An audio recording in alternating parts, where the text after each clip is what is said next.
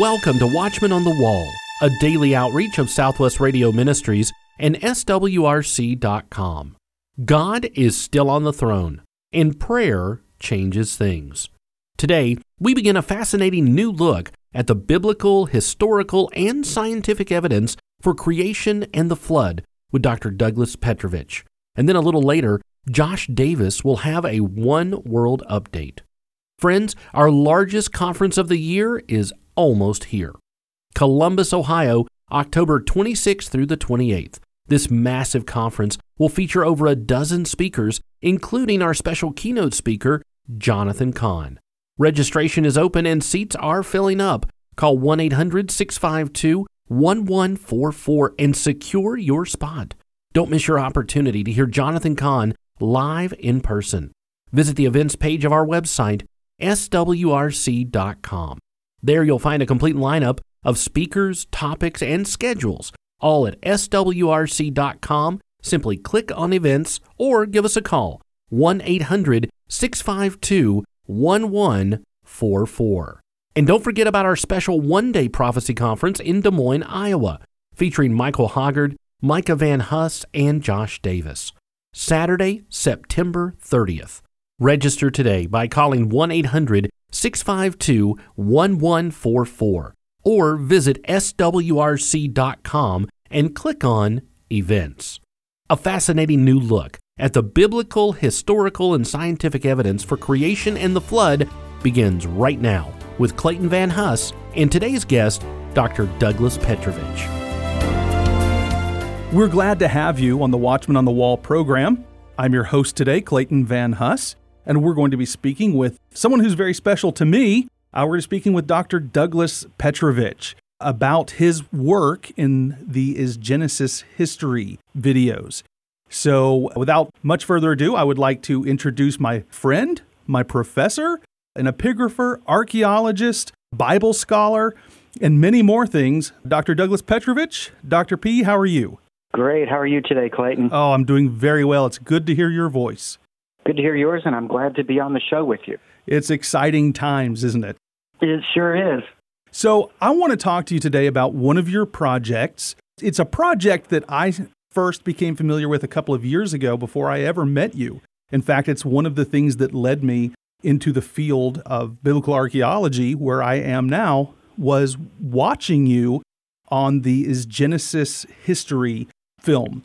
And uh, you're also in the Is Genesis History Volume three, Bible and Stars, Beyond Is Genesis History. I want to talk to you about those. First of all, let's talk a little bit about who you are, your background. Doctor Petrovich, what is it you do?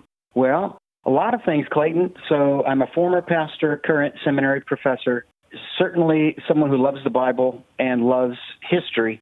So God kind of used those two fields, those two loves, brought them together for me, allowed me to have a ministry that really kind of delved pretty deeply into both. And um, the most fun I have is when they the two combine, where I can study history and see how the artifacts and the archaeological finds relate to what we read about in the history of the Bible, because history is extremely important to the Word of God. Our faith, the Christian faith, is rooted in history.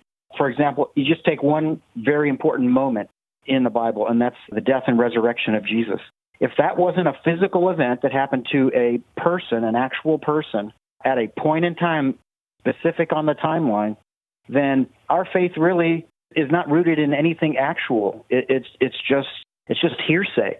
But because of the fact that history points to certain events that happen at certain moments in time, we can look back and see what God did and understand the importance that those things have for us. So my background mainly is in all of those areas that fit together, the study of the Bible and history itself. Great. You know, I really like what you said, because it is about real people, real places, real events. It's why we do this. So, mm-hmm. Okay, tell me a little bit about what kind of work you've done, where you've been, where you've traveled, just a minute or two to let us know a little about you. Sure. And I suppose maybe the best place to start is the ten years that I spent in Siberia, Russia, where I was asked to start a Christian seminary from scratch, working with a certain Baptist denomination in Russia. And so we went there for ten years and basically built into the the young people who were training to be pastors, and a few of them already were pastors who, who were among our students. And then we trained the best of the best there to take over for us. And so by the end, we pretty much worked ourselves out of jobs and trained them to take over for us. So that's probably, I would say, the best ten years of my life. It was just an amazing time. And it really gave me opportunity to to learn how to administrate, learn how to teach uh, much to a much greater degree, and uh, and really learn what ministry is all about in a context where there are challenges, I mean, like you can't believe. I mean, if you think it's challenging to do ministry in the United States, it's way more challenging to do it in foreign countries where you don't have necessarily all the luxuries that we have here. That That's probably where I would start, and then I've been a part of three archaeological digs, two in Israel, one in Turkey. Hazor, the largest Canaanite city in Canaan, that was the first dig that I was a part of, and then I was part of the uh, the dig at Tel Tayinat in the Amuk plain in southeastern Turkey. That's ancient Syria, and that was a fantastic site, very important, and uh, I wrote my dissertation related to that. And then the final dig that I've been a part of is um, at Shiloh, uh, one that you're very familiar with. Yes, I just returned from our current dig there. So great. So we have a little bit of background on you. And of course, I mentioned you were a professor. You taught me in Bible classes, in archaeology classes, and in Hebrew, biblical Hebrew. So wow, mm-hmm. Exciting. So let's talk a little bit about our project here. What is Is Genesis History? Great question. And I suppose I'll just put it in my own terms if I could. I think Is Genesis History best is summed up as it's a documentary franchise that started with a question that a young girl asked her father, who was a Christian filmmaker. And her question was, and basically in the school where she was going, I think it was a public school, they were pretty much pushing the theory of evolution as true and not giving other options. She came home and she said, Dad, they're they're really pushing this on us, but I'm not so sure it fits well with what's in the Bible. Can you help me understand what the Bible says about the origin of all things and um, the origin of the earth and how mankind came into being and, and, and all of this? Help me to see the difference in what's in the Bible versus what's in, in the theory of evolution, and what's the evidence for? What's the scientific support that can that can help the what we read about in the Bible kind of stand up against scholarly attacks and secular attacks? So that's where it all started, and the filmmaker is Thomas Purifoy. He's from Nashville, Tennessee, just a wonderful man. He's the brains behind the whole operation, worked extremely hard, and put together an incredible franchise. And the second film, as we speak, uh, was just finished about a week or ten days ago, something like that, and it's going to be, um, I, I'm not sure exactly all of the platforms it's going to be available in, but it will be ready to view pretty soon, and then hopefully, there will be a start on a third in the series. Oh, my. That's And they've been putting out a lot of supplementary material. We've got the D V D, the actual documentary film featuring Doctor Douglas Petrovich, with whom we're speaking today. Is Genesis History, the D V D, hosted by Del Tackett. And we also have Beyond Is Genesis History, Volume three, Bible and Stars, which features you, Doctor Petrovich, talking about the Tower of Babel. That is exciting. It is. And can I add this, Clayton? The the film, the original film, the Is Genesis History film that you mentioned uh, in D V D form, when when that came out in the theaters, I think it was, if I'm not mistaken, February of two thousand fourteen. Well, that summer, it was the number one, in all of Netflix, it was the number one documentary film watched. Wow. That is, that is quite a... Uh... an accomplishment there. And I've seen it. I've seen it multiple times. I just rewatched it the other day because, of course, you know, I, I had to prepare myself, even though I'm very familiar with the, the film. It is enjoyable to watch over and over. And as I said, it was it was you, before I ever knew you, watching you in this series, that I said, I need to learn that stuff. You know, what what you're doing in this, and what, real quickly here, what is your part in the film? What do you do in the film? Sure. And let me just correct myself. I said twenty fourteen. I was thinking of a different film. That's twenty seventeen that it came out. That's the right year. Uh, so my part in it is to address the topic of the Tower of Babel. So lots of the focus of the film is on earlier time periods, especially related to the flood and the post-flood world. And it went far enough in history where it covers the Tower of Babel, and it pretty much stops there. So my role was trying to understand, can we can we link together the story in Genesis eleven about all those events we read where the people came together, they built a city, they built a tower, and uh, and God confused their language because he was unhappy that they were not only not spreading out on the earth like God had instructed Noah, but they were attempting to exalt themselves in the building of this structure. So my role is to try to see if we can find where that site was and for the city, and then is there a tower that can represent what we re- read about in the text? Absolutely. I want to ask you some specific questions on that. But first, I want to remind our listeners, if you are interested in purchasing either D V D, Is Genesis History, or Beyond Is Genesis History, or to purchase the two of them as a, a pack of resources, you can do that on our website, S W R C dot com. That's S W R C dot com. You can also call us. Call us toll-free at one eight hundred, six five two, one one four four. That's one eight hundred, six five two, one one four four. Now, Doctor Petrovich, you talk, as you were saying, about the Tower of Babel. And we all have, as Christians, these ideas about the Tower of Babel that we, we maybe we learn from flannel graph boards or children's Bible story books. And not that these are incorrect, but we have a picture in our mind that may not be a historical, cultural picture.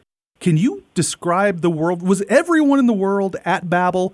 Uh, what was going on in the world at the time the tower was being built? Sure. And that's a great question. And I'll start it by saying, Clayton, first of all, there's much more that we don't know than what we do know. But I think now that, that I'm confident we can locate the proper site and the proper building that's the tower, that we can address some of these things. There was at that time a, uh, a an outward expansion, a movement of people out from Mesopotamia to other parts of the earth. In fact, there were two movements, and um, when I was in a PhD course at the University of Toronto, I actually did my research paper on this, this the contrast between, or comparison and contrast between the earlier movement called the Ubaid expansion and the later movement called the Uruk expansion. And in that study, I wanted to see if one of them seemed to, to have all the indicators of what we would expect to see from an outward movement of people from Mesopotamia that reflects a moment in time where there's great stress because of the confusion of languages. And all of a sudden, for the first time in history, people can't communicate with one another. So I did a study on that and became convinced that the Uruk expansion is the right one of the two. It has all the characteristic features that you would expect. So oh, wow. the world at that time, yeah, the world at that time probably, it's best to say, was not all gathered at one place. The Bible doesn't really tell us one way or another whether all the people on earth were gathered here at this city or just some were there. It, it's inconclusive. But once I found the right time period, the right Mesopotamian archaeological period, and the right site, I became convinced that not all of the world was together in one place, because at this time, the late Uruk period, there were many settlements just throughout Mesopotamia alone. And it's probably in the dozens or the scores, it's that many. Right. There, there are a lot of candidates for the original Babel. I mean, we've got Babylon, and we've got so many other cities, Ur and um, Eridu, and so many cities. And we're going to talk in just a moment about the site you've you've been looking at. But let me ask you a question for our listeners. You've mentioned this word expansion, and specifically the Uruk expansion. For someone who knows nothing about archaeology or Mesopotamian periods, what is that? What is an expansion, and what is Uruk? Sure. As anyone could probably guess, in the ancient world, just like today, there's a lot of trade. People are constantly, throughout history, have been moving from one place to another, selling their wares or um, selling their products that they've made nowadays in factories and so forth. So there are large shipments that go out. But in the ancient world, it was a little more simplified, and it was mainly one or one person or several people together who would take their products, their wares, and go from one site in the ancient world to another. And um, and so that's normal trading. But the difference, uh, there, there's a big difference here between these two expansions I was referring to. and just normal movement as as a part of trade. And as archaeologists, we can usually, not always, but we can usually tell the difference between the two. And so these, these two expansions are actual outward movements of people. In other words, these aren't traders going somewhere, selling, and returning home. These are people permanently relocating. They're they're emigrating from where they were, and they become immigrants where they end up. Which is and what so, the Bible tells us about Babel, that the people left and settled elsewhere. Yes, absolutely. And Mesopotamia, southern Mesopotamia, in, in the area of Sumer, that's the, the place from where this movement took place. The biblical Hebrew term for that is Shinar. It's usually transliterated in English translations, but it's more more properly understood and and um, and referred to as technically Sumer, but usually pronounced Sumer. Right, right. We've all heard of Sumer and Mesopotamia, and, and we have a mm-hmm. vague idea of this, but now you're really looking into this. So tell me about the, the candidates for the Tower of Babel, for the site of Babel. Sure. And as you were alluding to, there were numerous sites in the ancient world, in Mesopotamia and around Mesopotamia, that were called Babel by the ancient sources, the ancient writers in Akkadian or Sumerian or other ancient languages. And and I think the number is, forget the exact number, it's around seven or eight cities that were named Babel. And of course, the one that we know, we, we think it's the only one, but it's not. We know the one of Daniel's day, where Nebuchadnezzar the Second, the king of the Neo-Babylonian Empire, in five eighty-seven came and invaded and took over Jerusalem and sacked the city and basically killed most of the people there, and the survivors were taken off into captivity in Babylonia. We know all about that, Babylon, but there are others as well, some of them in, in uh, southern Mesopotamia, some in central or northern Mesopotamia, and others outside of Mesopotamia. And so because we know the right area for the outward movement, that according to the Bible, it has to be the plain of Shinar, which is in Sumer, and all the other candidates that are in the north or outside of Mesopotamia, we can safely remove them from the possibility that they would be the right site. And so really, we're we're mainly looking at sites at in, in Sumer itself that would be um, viable candidates. Okay, and I keep hearing and, and reading about these massive ziggurats and these structures that have been found, and, oh, there was a big one here, there was a big one there, this is the real Tower of Babel, or this one was never completed, or this one, you know, fell down, or or what I keep hearing, but they're all different sites. How do we how do we look at that from a biblical perspective? Sure, and w- what I concluded, Clayton, is that the right site for the Babel of Genesis eleven, and again, it's it's not necessarily Daniel's Babel, but the Babel of Genesis eleven is the site of Eridu. It's the, it's the only site that, of all the candidates that were named Babel, that was occupied as early as the late Uruk period. And that's another requirement for the site, because um, this matches the time timing of that expansion, that outward movement of people who resettled all over the ancient Near East, including as far as Egypt to the west.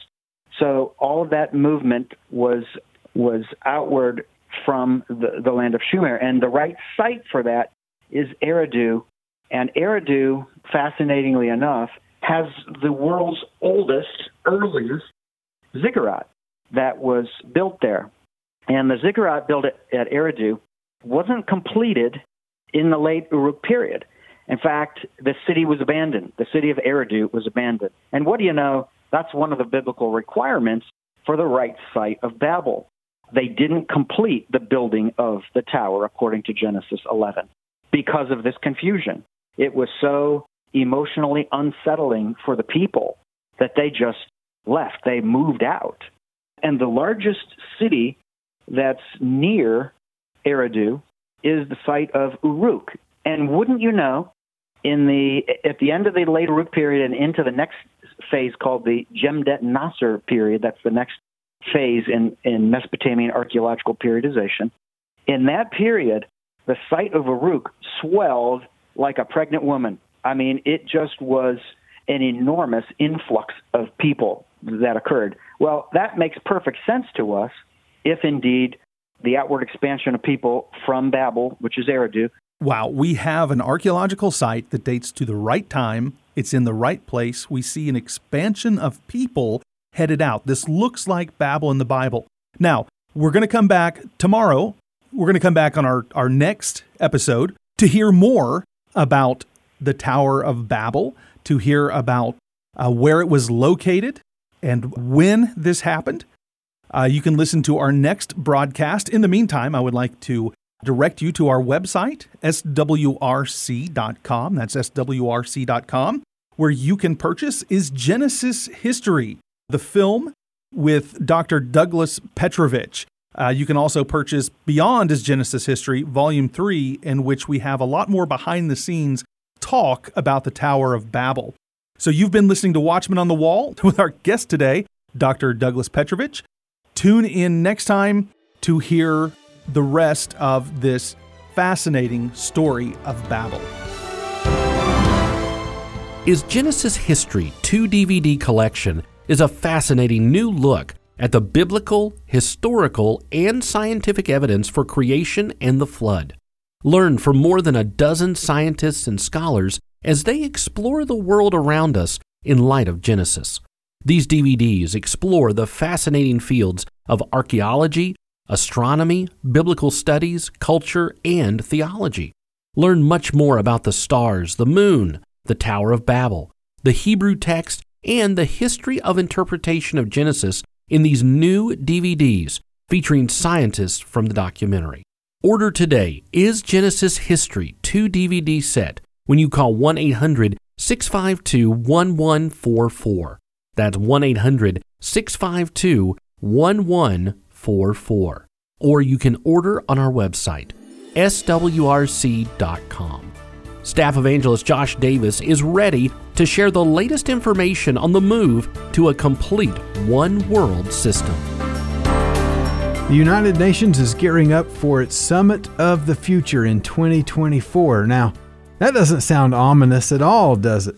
This summit will help the U N find pathways forward to achieving its Agenda twenty thirty, announced the U N back in twenty fifteen. This Agenda twenty thirty includes seventeen Sustainable Development Goals for the world to reach by the year twenty thirty. And these seventeen goals include things like no poverty, zero hunger, good health and well-being, quality education, and access to clean water and sanitation. I addressed this agenda in my One World Update at Southwest Radio's Clarity to the Chaos conferences this year. And one of the big questions I try to address is, what's wrong with these goals? And I'll let you in on my answer today. You know, only a heartless person would say that these are bad goals. And let's take that goal of zero hunger as an example. I don't want anyone going hungry anywhere in this world. And I dare say the Christian worldview has done more to advance aid to the poor than any other worldview. Helping the hungry is noble and it's biblical, but there are massive questions hanging in the air. First, how do we define these terms? How are we going to know, for instance, when there's zero hunger on earth? Is there any way to measure this goal?